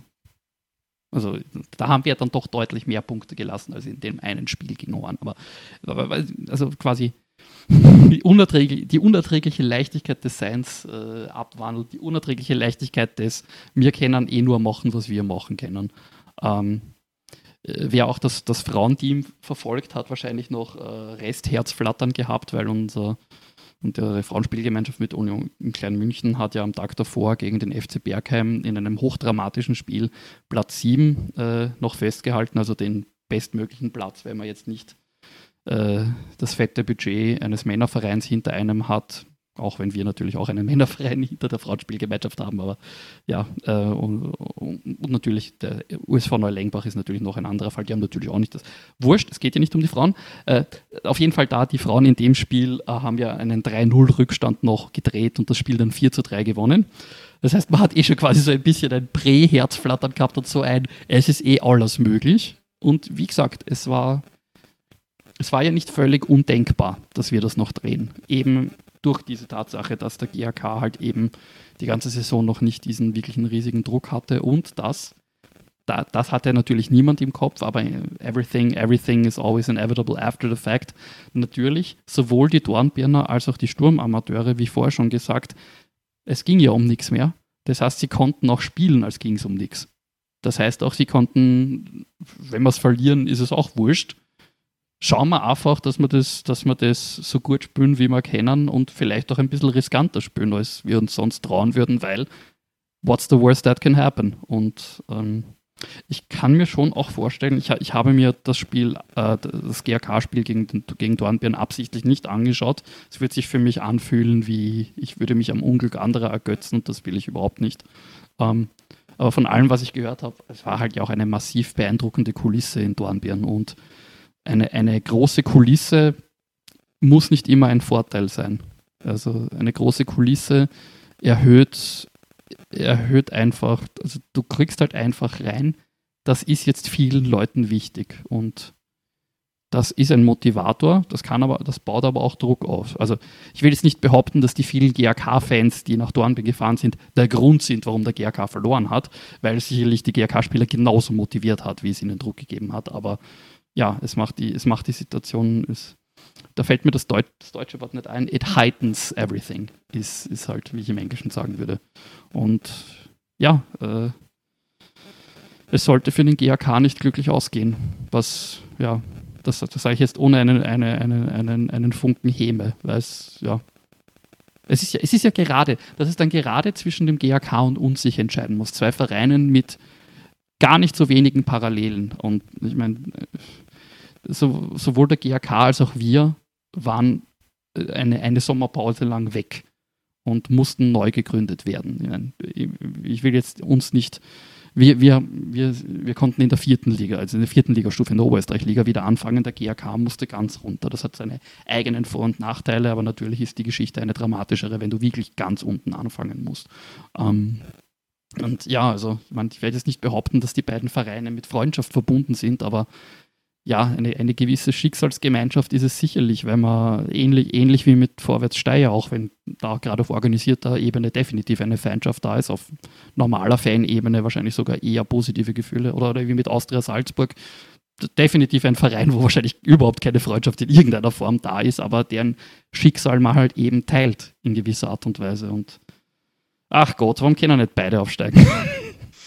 Das hätten sich, glaube ich, viele Außenstehende zumindest ähm, gewünscht, weil es ähm, die beiden Vereine die Bundesliga natürlich bereichern würden, insbesondere dadurch, dass sie eben so eine große Fanschar haben.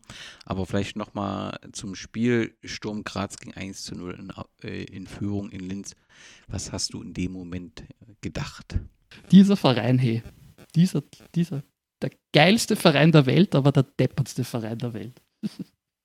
ja, im, im, Nachhinein kann man ja wirklich drüber lachen, weil, weil ähm, Konter und gerade Christoph Schöss-Wendner mit tatsächlich seinem ersten Eigentor und gleichzeitig seinem letzten Eigentor in seiner Karriere.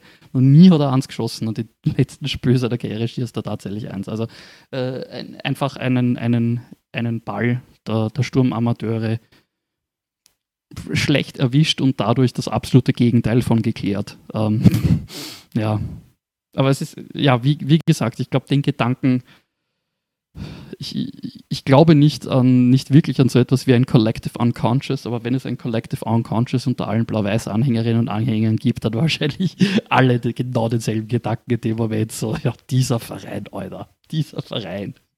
Ja, und parallel war, also stand es ähm, im Vorarlberg noch 0 zu 0. Somit war klar, der GRK ist der Aufsteiger. Dann gab es bei euch ähm, das 1 zu 1, was eben noch nicht gereicht hätte. Und ich glaube, dann genau. hat auch Dire ziemlich direkt, ziemlich direkt nach Wiederanpfiff. Das ist, glaube ich, sehr wichtig gewesen.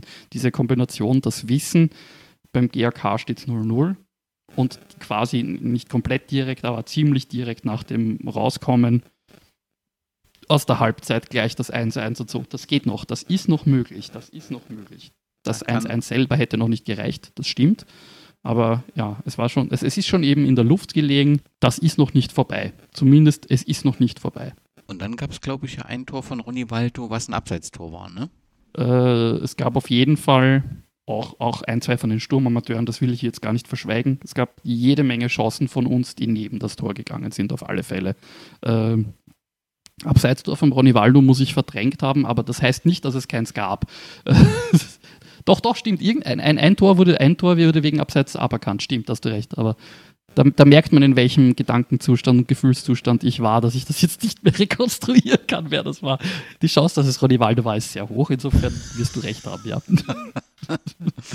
Ja, und, und dann kippte das halt äh, völlig, weil plötzlich die Situation in Vorarlberg alles sich gegen den Grazer AK wendete, weil im Prinzip der, der FC Dornbirn mit 1 0 in Führung ging. Genau, und das, das, ich meine, wir hatten ja schon die absurde Situation, dass das, also die Videos sind herumgegangen, deswegen weiß ich das, dass ja durch das, wie die Sturmamateure das 1-0 geschossen sind, dass das zu äh, Jubelstürmen und Pyrotechnik in Dornbirn bei den GAK-Fans geführt hat. Äh, vollkommen legitim natürlich, noch nicht.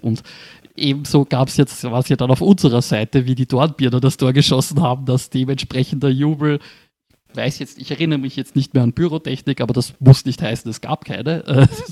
Äh, in der 89. Minute Gustavo.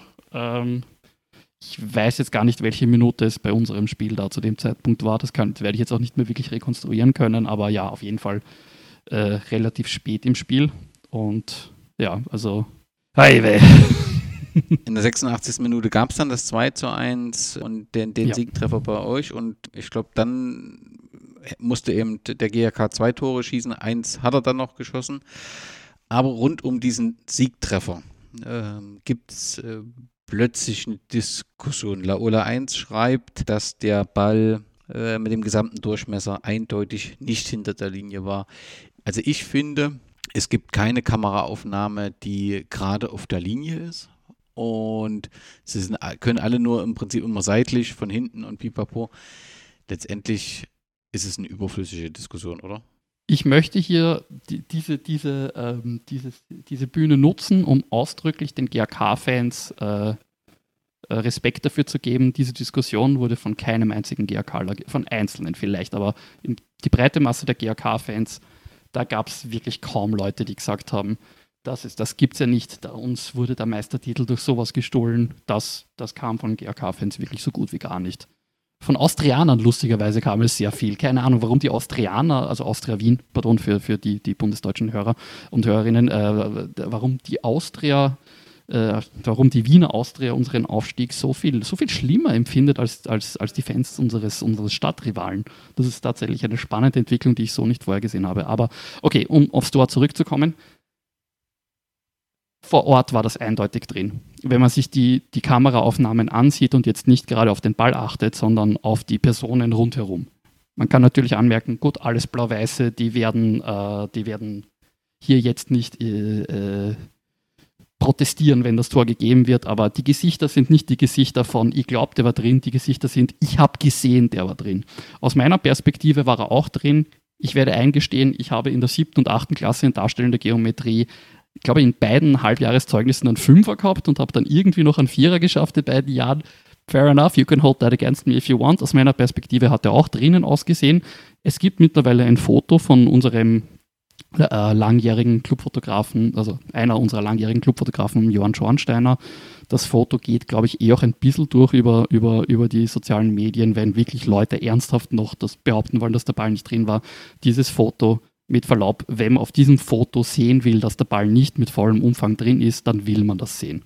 Für mich ist dieses Foto ein sehr, sehr eindeutiger Beweis. Der eindeutigste, den du kriegen wirst, weil das kein Fotograf auf der, auf der ähm, Höhe vom äh, Schiedsrichterassistenten der im Übrigen das Tor sofort gegeben hat, also nicht einmal ohne, ohne irgendein Zögern. Das muss man auch dazu sagen. Verstehe ich schon, dass Leute, die nicht beim Spiel waren, das nicht wissen. Das ist vollkommen okay und legitim.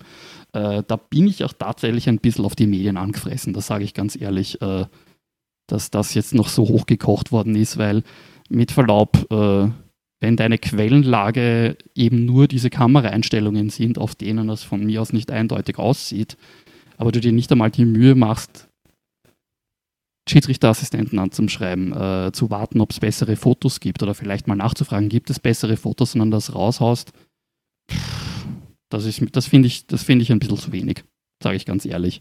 Äh, wo du aber recht hast und wo ich auch jedem, so gut wie jedem GRK-Fan zustimme, in Wahrheit ist die Diskussion eh müßig.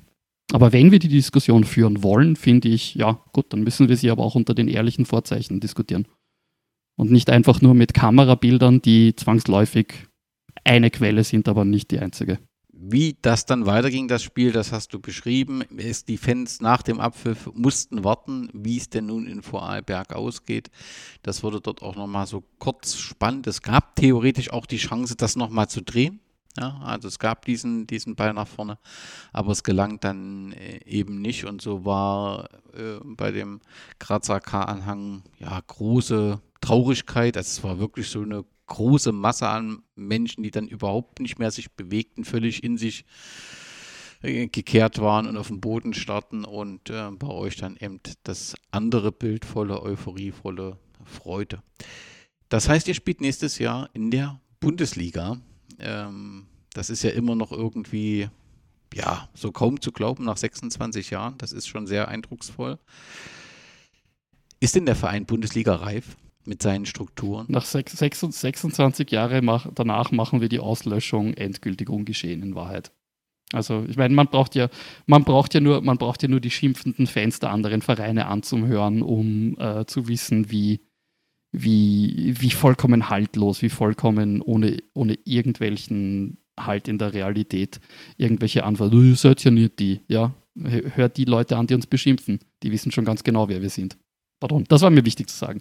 das habe hab ich gemerkt, dass du das Gefühl, dass die, dass die Strukturen in eurem Verein tatsächlich äh, Bundesliga, also für, für dieses, äh, für dieses, für diesen Aufstieg vorbereitet äh, sind, dass ihr die Voraussetzung schafft, dass das nicht so, so ein kurzes Erlebnis wird und dass im, im, in einem Podcast, den man dann vielleicht zehn Jahre später machst, du sagst, naja, das war alles ein bisschen zu früh. Ähm, hast du da ein gutes Gefühl? Also der dritthäufigste Satz, den ich am Sonntag gesagt habe, äh, war, jetzt geht die Hocken erst los. Also wir sind, die Bundesliga-Tauglichkeit werden wir bis Herbst erreichen. Aber wenn du mich fragst, sind wir jetzt in diesem Moment schon Bundesliga-tauglich?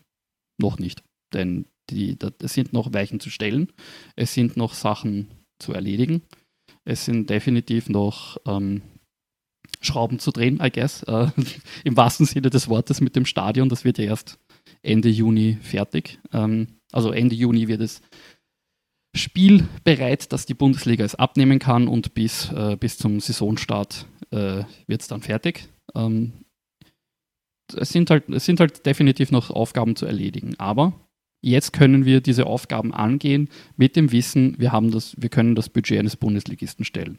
Denn das Fernsehgeld, das es in Österreich ja nur mehr für die Bundesliga gibt, für die zweite Liga gibt es ja keines mehr, macht so einen massiven Unterschied, gerade für das Budget eines kleinen Vereins aus. Und man darf ja auch nicht unterschätzen, ähm, Sponsorverträge, die für Bundesliga und zweite Liga abgeschlossen werden, ohne dass ich da jetzt auch nur einen einzigen äh, kennen würde. Aber das ist ja durchaus gang und gäbe, dass Sponsorverträge für die Bundesliga dann nochmal andere Summen vorsehen, dass Sponsorverträge für die Bundesliga nochmal neu ausgehandelt werden können und so simpel und einfach noch zusätzliche Sponsorverträge dazukommen. Ähm, ja, ähm, sportlich würde ich behaupten, ja, sind wir so Bundesliga-tauglich, wie es SK und GRK gewesen wären. Es hat definitiv schon mal sportlich überzeugendere ähm, Teams gegeben in der zweiten Liga, wobei dann wahrscheinlich auch, ich meine, das waren dann wahrscheinlich auch äh, Teams in äh, Zweitligasaisonen, die sportlich nicht ganz so hoch besetzt waren wie diese.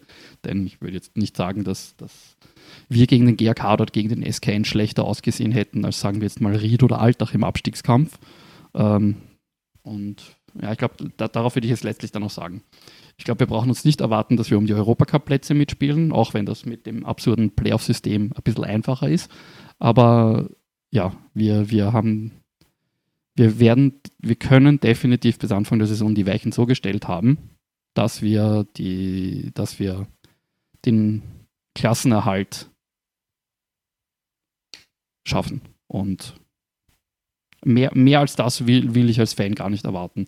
Wir wollen den Klassenerhalt schaffen, uns positionieren als äh, eine der Top 12 Adressen des österreichischen Fußballs. Und wenn wir das können, dann sehe ich keinen Grund, warum die Bundesliga-Tauglichkeit in Zweifel stehen würde. Die neue Saison beginnt also im Donauparkstadion. Wem gehört das Stadion eigentlich dann? Der Stadt? Das Stadion gehört der Stadt Linz, ja. Wir sind Hauptmieter, Hauptpächter, ich weiß es nicht. Auf jeden Fall, ja. Wir sind da der, der Hauptmieter, ja. Und was erwartet diejenigen, die natürlich bei dem ersten Spiel diesen neuen Ground äh, sehen wollen? Da gibt es ein Möbellager, glaube ich, drin. Es gibt Gastronomie. Also da ist noch ein bisschen mehr in dem Stadion drin als rein Fußball und Geschäftsstelle, richtig? Ja, also das, äh, das Möbellager gehört nicht zum Stadion. Das Möbellager ist, ist quasi das Fundament des Stadions. Äh, das Bauprojekt, die, de, von dem der, der, neue Donaupark Teil ist, ist äh, beinhaltet ein Möbelhaus. Äh, ich könnte jetzt natürlich eingehen, warum, aber dann reden wir 20 Minuten über Linzer Stadtpolitik und ich glaube, das interessiert nicht einmal mich. Ähm, aber ja, auf jeden Fall, dieses Projekt ist zustande gekommen dadurch, dass eben ein Möbelhaus an dieser Stelle gebaut wird wo halt eben auch unser alter Donaupark, unser alter Sportplatz war. Und ähm, ja, Teil des ganzen Projekts ist eben, es muss ein Bundesliga-taugliches Stadion für uns dort stehen. Und das wird der Donaupark neu. Also es werden 5500, ich weiß, ich, die genaue Zahl steht irgendwo, ich werde sie mir nie merken. 5500 Plätze, sowas. 76. Genau das, äh, werden so viele Plätze äh, beinhalten. Äh, es wird ein einrängiges Stadion sein und auch bleiben, denn tatsächlich für, für großartig mehr gibt die bauliche Statik an dem Ort nicht her. Aber es ist direkt an der Donau. Man, der Haupteingang zum Stadion ist direkt von der Donaulände, einem wunderschönen Ort in Linz entlang des Flusses, dessen Namen ich jetzt, glaube ich, ungefähr viermal in fünf Worten gesagt habe, entlang zu schlendern.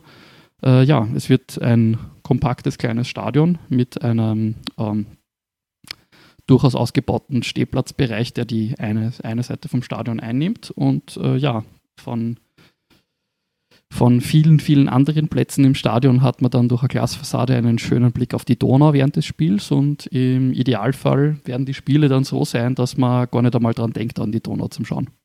Aber natürlich habe ich auch was Kritisches zum Stadion gefunden, denn du hast ja die europäischen Ausflüge angesprochen, dass die leichter zu erreichen sind durch dieses Gruppensystem in Österreich. Natürlich denkst du da jetzt noch nicht dran, das ist auch völlig legitim, aber denkbar wären in diesem Stadion ja tatsächlich nur Europacup-Qualifikationsspiele, weil alles andere braucht eine Mindestkapazität von 8000 ähm, Zuschauern. Das wird in einzelnen Artikeln wird das kritisch gesehen, wenn man so durchs Netz stöbert. aber ich nehme mal an, dass euch das im Moment überhaupt nicht interessiert, sondern dass ihr einfach froh seid, äh, eine Stätte zu haben, die letztendlich auch mit dieser Kapazität von 5400 Plätzen eben auch ein Stadion ist, was da nicht irgendwie so halb leer ist. Richtig? Genau, das ist, ich meine, einerseits, andererseits muss man halt nehmen, was möglich ist.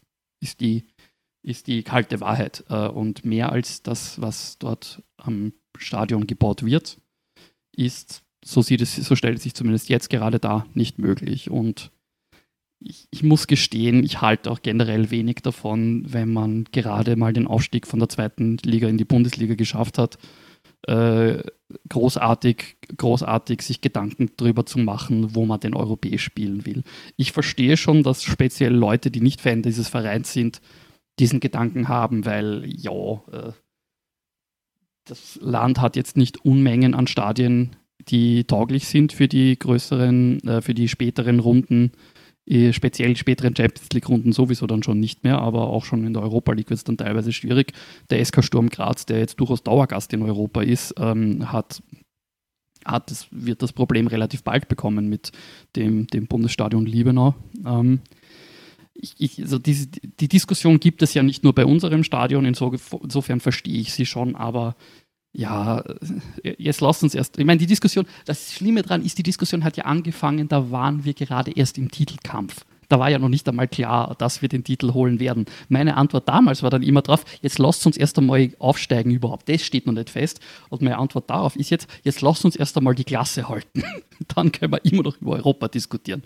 Aber äh, der, der wahre Punkt daran, den ich jetzt auch nicht ganz wegwischen kann, ist, durch dieses System, das wir in der österreichischen Liga haben, diese, dieses System der, der Playo, der Meistergruppe und der Qualifikationsgruppe. Also es ist eine Zwölferliga, die äh, geteilt wird und dann wird eben noch eine, eine Runde um die Europacup und den Meistertitel gespielt, eine Runde gegen den Abstieg. Und weil ein, eine Runde gegen den Abstieg alleine wäre zu einfach, deswegen kann man in dieser Qualifikationsrunde sich auch noch für Playoff-Spiele qualifizieren mit denen man sich einen Europacup-Platz äh, erspielen kann. Eines dieser Spiele findet ja gerade statt zwischen Austria Lustenau und äh, Austria Wien.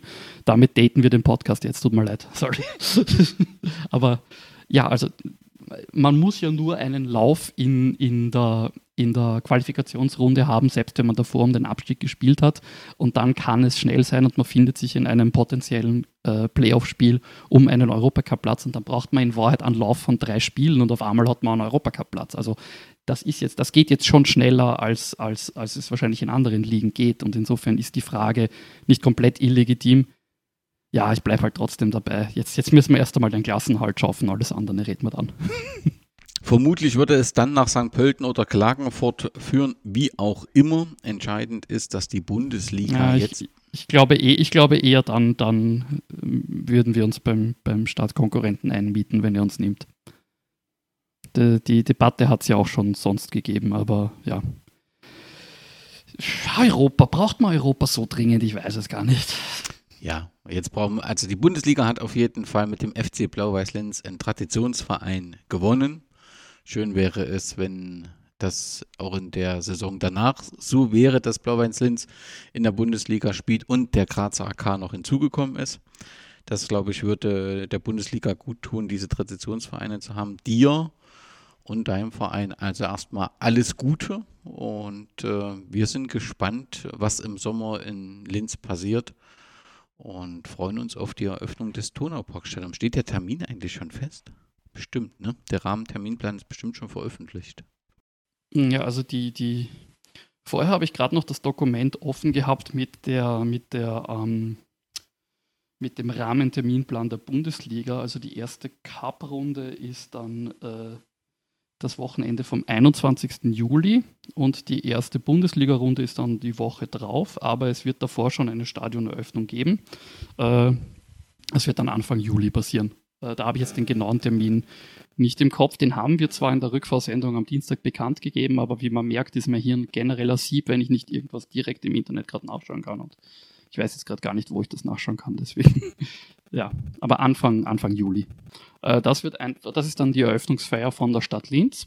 Äh, da wird das Stadion äh, offiziell vorgestellt. Es gibt dann Führungen. Es hat jetzt auch Baustellenführungen auch schon gegeben für Mitglieder, für die Kampfmannschaft, der, die Kampfmannschaft der Frauen. Das ist leider kurzfristig abgesagt worden. Hoffe, da finden wir auch noch einen Termin. Äh, ja, ähm, und, aber dann die Führungen vom fertigen Stadion wird es dann geben und einen dementsprechenden Festakt und ja, ein, eine, ein, eine kleine Feier, die auch ein bisschen weniger offiziell als der Festakt ist, wird es sicherlich auch geben. Und ein Eröffnungsspiel gegen, der Plan ist, einen internationalen Testgegner zu haben. Das wird es auch noch geben, aber das steht, glaube ich, noch nicht ganz fest, wann und gegen wen, glaube ich auch noch nicht. Na, dann sind wir mal gespannt und verfolgen die Kanäle des FC Blau-Weiß Lenz. Richard, herzlichen Dank. Ich danke, ich danke. Wenn ich auch noch ein, ein, einen, ein wirklich ernst, gemeinten, ernst gemeintes Mitgefühl mit den Anhängern des GAK hier aussprechen darf. Es bringt euch Nüsse und von mir, von einem Blau-Weißen wollt ihr es als letztes hören, aber ja, ich meine, sowohl, sowohl ihr als auch wir, wir kennen, wir kennen die Schicksalsschläge des Fußballs, glaube ich, alle gut genug und wir wissen alle, es geht immer weiter. Äh, und auf, auf ähnlicher Ebene würde das auch den Fans von Vorwärtssteier ausrichten wollen, die mit dem Abstieg, da wird jetzt gerade, also die werden sich ja vom Profibetrieb verabschieden und werden wieder auf den Amateurbetrieb umstellen. Das wird jetzt sicherlich auch, auch eine schwere Zeit für die, für die Vorwärtsler. Und ja, ich, ich, ich kann mir nicht helfen, dass sie, wir sind Vereine, die vom, vom Schicksal recht ähnlich gebeutelt sind und ich glaube, wir, wir kennen das alle und das wünscht man niemandem. Ähm, bei aller Freude, bei aller Freude über den Titel und den Aufstieg, ja, ein bisschen, bisschen, was, bisschen was ausschütten würde ich schon, sowohl für die GRK-Fans als auch für die Vorwärtsfans. Vielen Dank und Servus.